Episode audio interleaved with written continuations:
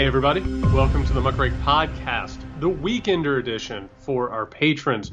Uh, by the way, thank you, everybody. You are showing up big to support the Muckrake Podcast.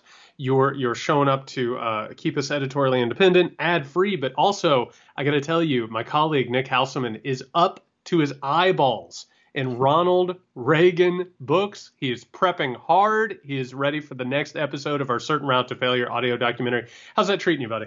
You know, it's a fascinating experiment to read three books at the same time, like one chapter and then one chapter and then one chapter, and then kind of and kind of covering the same uh, era or same section of time, but like from different perspectives, like Rashomon style. It's uh, it's fascinating, and I think it'll. Um, I think I hope I can sustain it. I might end up, end up having to just sort of stick with one for longer, but we'll find out. But as a result, there's a lot of interesting things to uh, to, to cull through as we begin the process of making this uh, this new show. You know, one of the things that really did it for me when I was like, I, I, decided as I was like trying to understand modern politics, I was like, I really need to jump deep, deep into the Reagan mythology. And I don't know how you're feeling about it, but it's just like total bullshit all the way up and down. And mm-hmm. you just look at it and you're like, oh my God, like this rabbit hole never ends. Like this absolute asshole of a person and this cult of personality that the right has built up around him. It's incredible. Well, you know what's funny is I, you know, I lived through this and I was young, but I was like, I wanted to say, I mean, I was in second grade, I think, when uh, the inauguration happened in 1980, and um, I remember them showing it to us on the TV at school.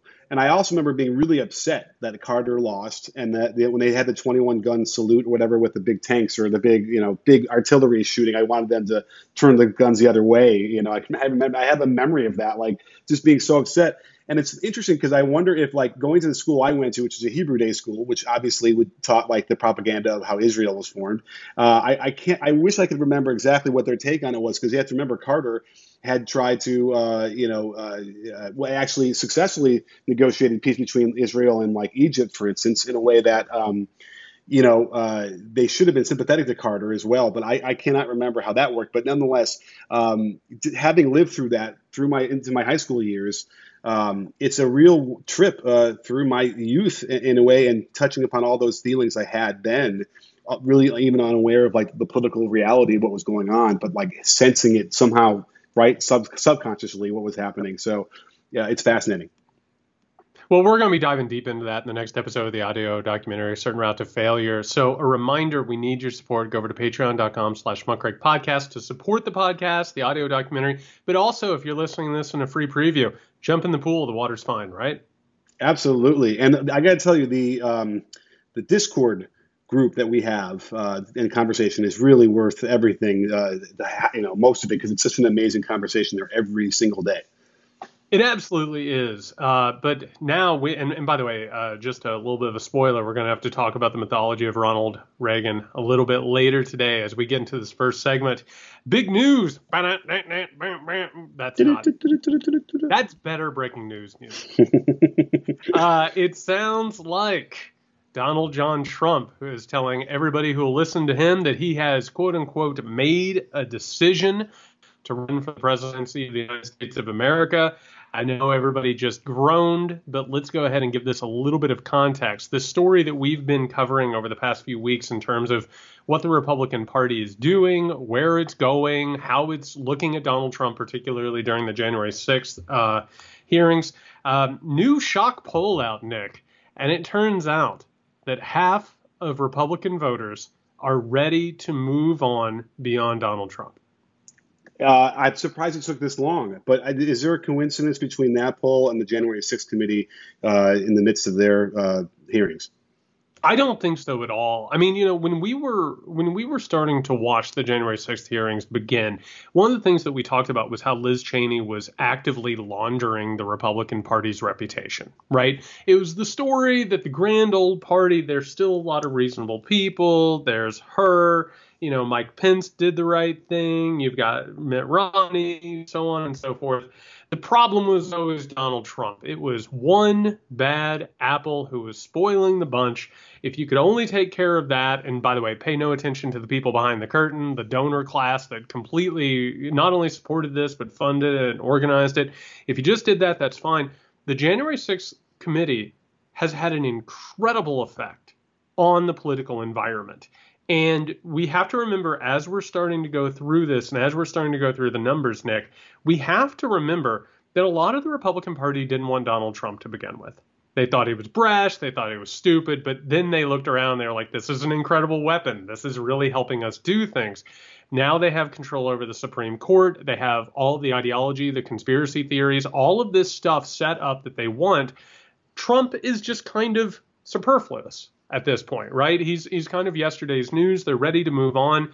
These numbers are kind of seismic, and we're going to jump into them in just a second. But what, what's your initial reaction to this? Right, you jumped me on what I, you pretty much said everything I wanted to say just right now. Where the fever, the Trump fever broke or is breaking, but it doesn't mean that they're moving away from everything, anything else besides no. what Trump uh, is, and that is the big lie and this is what the, the kind of government they're going to want. So all the things that Trump was able to stir up and get everybody on board with is still there and locked in. So there's there's no notion of we're moving on to a, a greener pastures now that he's going to go away quietly, which we probably hoped would happen when Biden won so decisively, right? We we kind of this notion, okay, maybe we're all kind of waking up to this, but instead double down, triple down, and DeSantis is now filling that vacuum. Um, it's fascinating because this is even for the modern political landscape, declaring September uh, of the uh, 2022 for a 2024 race is really early, wouldn't you say? Yeah, but we're in. You and I had talked about this a little bit. I, I want to say we didn't record about it. How absolutely batshit the 2024 race is already shaping up to be. And we're talking about scenarios that you really couldn't hardly imagine, right? Mm-hmm. And and we've been predicting this since this turn against Joe Biden has been happening in the in the liberal press. We've been watching what's happening in the Republican Party. We're literally looking at a primary season where the sitting president of the United States might either be challenged by a member of his own party and or pushed out the door by his party and sitting as a lame duck. We might have a former president, disgraced former president, running for a nomination against his party that has no interest and only has the base. And then, meanwhile, and, and by the way, for anybody who's listening to the free preview of this, I have some scoops. I've had some conversations about what this environment is starting to come together to look like. We have, by my count, three to four separate groups that are starting to coalesce within the Republican Party that are going to fight it out over the next couple of years. But here we are in 2022. And I got to tell you, a lot of the work for 2024 is already taking place. Like we are in a quintessential um, moment that is going to determine a lot of what's going to happen over the next few years. And, you know, when we're talking about this, we're not talking about horse races we're talking about ideology, we're talking about movements, we're talking about groups, we're talking about uh, jockeying, which is you know part of the horse race culture. But you have to understand that like the foundation right now, it's shaking. Like it's mm-hmm. really one of the weirdest political environments, uh, in at least in modern history, if not in, in American history. Well, the greed, I think, is the top of that list. You get the list because because um, in my mind, Trump would want to delay his announcement as long as possible so that all the money he's raising is dark and no one knows where it's going. He can keep more of it. Once he becomes an official candidate, all of a sudden that money becomes a lot more easily traceable, and he can't just sort of steal it, I guess. And this is probably part of uh, DeSantis's uh, triangulation as well. By the way, here's the spoiler. Here's what's going to happen. Uh, Trump runs, DeSantis goes against him, and then DeSantis becomes his vice presidential candidate. I, I bet you that's some version of that's going to. It won't be the other way around because no way Trump would ever do it. But Trump is going to take him as the vice president, vice president, and then they'll run. That's After, that's the the Nick Hauselman. Yeah, right. lock it in, is it? Well, and by the way, that won't preclude a completely and utterly bloody primary season that will just record new depths of low uh, from the from that party. Right? It'll be as disgusting as you know. Who's going to get more disgusting? You know, I just keep thinking about Mike Pence getting out on debate stage, but the GOP makes sure that in the background, instead of just Star Spangled Banners, it's like the the the gallows that were at January 6th. like, yeah, right. and, you know he's going to tell him he's going to use it. Trump is going to use it. He's going to say, "Look at you, Mike. You, you, they wanted to hang you. Like, what? what how could you possibly you think doing? you're going to win?" But by the way, uh, yeah. uh, DeSantis is still way like you know he's the only guy has double digit uh, polling, uh, but Trump is still way ahead of him anyway in the in the polls. So so real fast, and, and by the way, I'm, I'm glad you brought up the the the political action committees that are behind Trump because I, I, have to tell you, as somebody who um, is sort of locked into the Trump world, and as a result, I keep track of their fundraising. I have to tell you, they do not stop. Like it is constant. It is a barrage of, of appeals constantly. And I'll tell you where the money is going right now. Part of it is going to Trump and Trump related properties and all of that. The other thing, legal bills right now the the MAGA base is paying for all January 6th related legal bills within Trump's world. And one of the things Trump has been able to do is he's been able to sort of hang that out there for people. We know that he's already, you know, tainted and messed around with witnesses. One of the things is that this is a large group of people, a large group of conspirators who are all in on multiple grifts they all have their own, you know, fundraisers. They all have their own PACs, all of that stuff. And basically, they're fleecing all these people and they're doing it. Now, let's see who's left in this. Now, the official poll that came out shows that Donald Trump right now in a in a in a primary field has 49% of the vote, which of course is under 50%. Now that does not mean that he could not bring along the other part of the electorate because the Republican Party will fall in behind Trump that's straight up what would happen if he were to gain momentum. And, and, and we'll talk about what the defining thing very well may be in between Donald Trump versus everybody else. The closest to him is Ron DeSantis with 25%. And I have to tell you, that's a really strong showing at this point in the process. Because one of the things that you see about the numbers is that DeSantis's uh, recognition, talking about political brand, how many Republicans who are being asked about this know him? It's way under 50%. But even the people who don't know DeSantis, they're already being influenced by Republican media coverage of DeSantis, and they have a favorable opinion of him. He's set up really, really well. After you get past him, you start looking at the so called Messiah Ted Cruz, Mike Pence at 6%, Nikki Haley's not going to do anything, Mike Pompeo, who we'll talk about in just a minute. But the thing that we keep coming back to in all of this is who supports Donald Trump.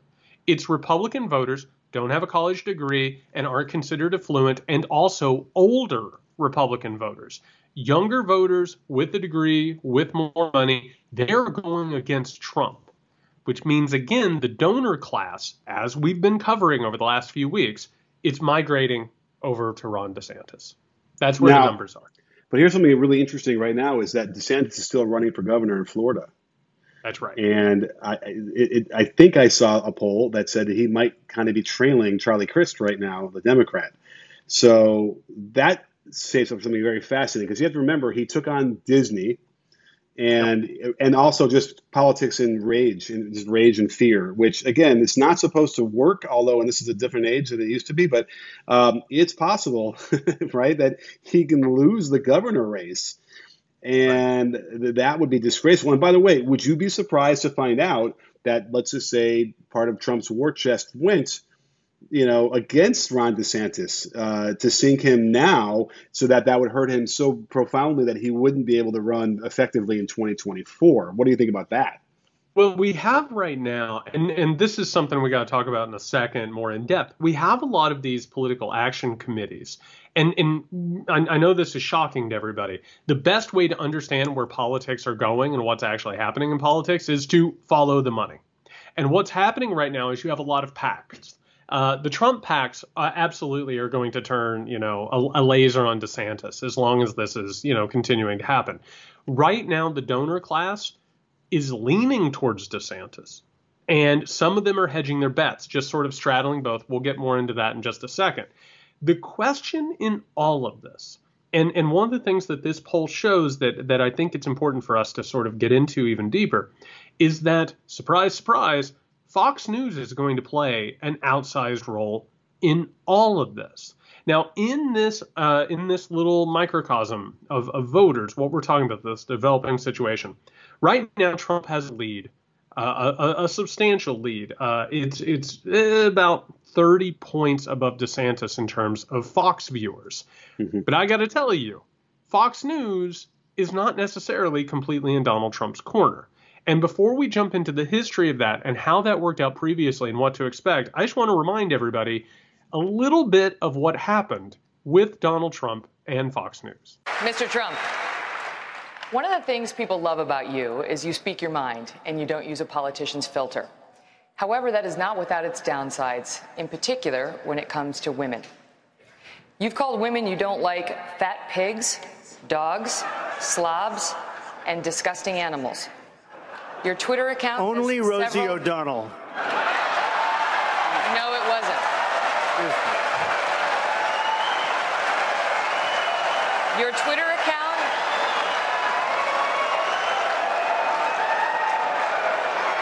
Thank you. For the record, it was well beyond Rosie O'Donnell. Yes, I'm sure it was. Your... now, if you might remember, this was back during the 2016 primary, the Republican primary. I was actually at this debate in, in, in the area, watching this, talking with voters. Uh, this is Megyn Kelly, who was with Fox News, who went after Trump and, you know, basically accused him of being a misogynist. And people don't remember this now. But leading into the primaries, Fox News was not squarely behind Donald Trump they they they they you know they they had him on. He obviously was Fox News creation in terms of punditry, but Fox News was putting their money basically behind your Ted Cruz's, your Marco Rubio's. They looked at Trump as something that maybe was a phenomenon that they could use, but they weren't interested in dealing with. But if you'll notice, Megyn Kelly ended up leaving Fox News, and they became basically an, a, a propaganda organ for Donald Trump. That that that right there, that hinge point, made all of the difference in 2016. And you've been listening to a free preview of our Patreon exclusive Weekender show. If you want to get in on all the fun and get that bonus episode every week, not to mention exclusive content, uh, live hangouts, question and answer sessions. We're even going to do some of these live so you can come and watch how the sausage is made. All you have to do is go over to patreon.com slash muckrake podcast. On top of that, you get to hang out with the muckrake community, which are a uh, really good group of people. So you should do that. That is patreon.com slash muckrake podcast. We'll see everybody next week.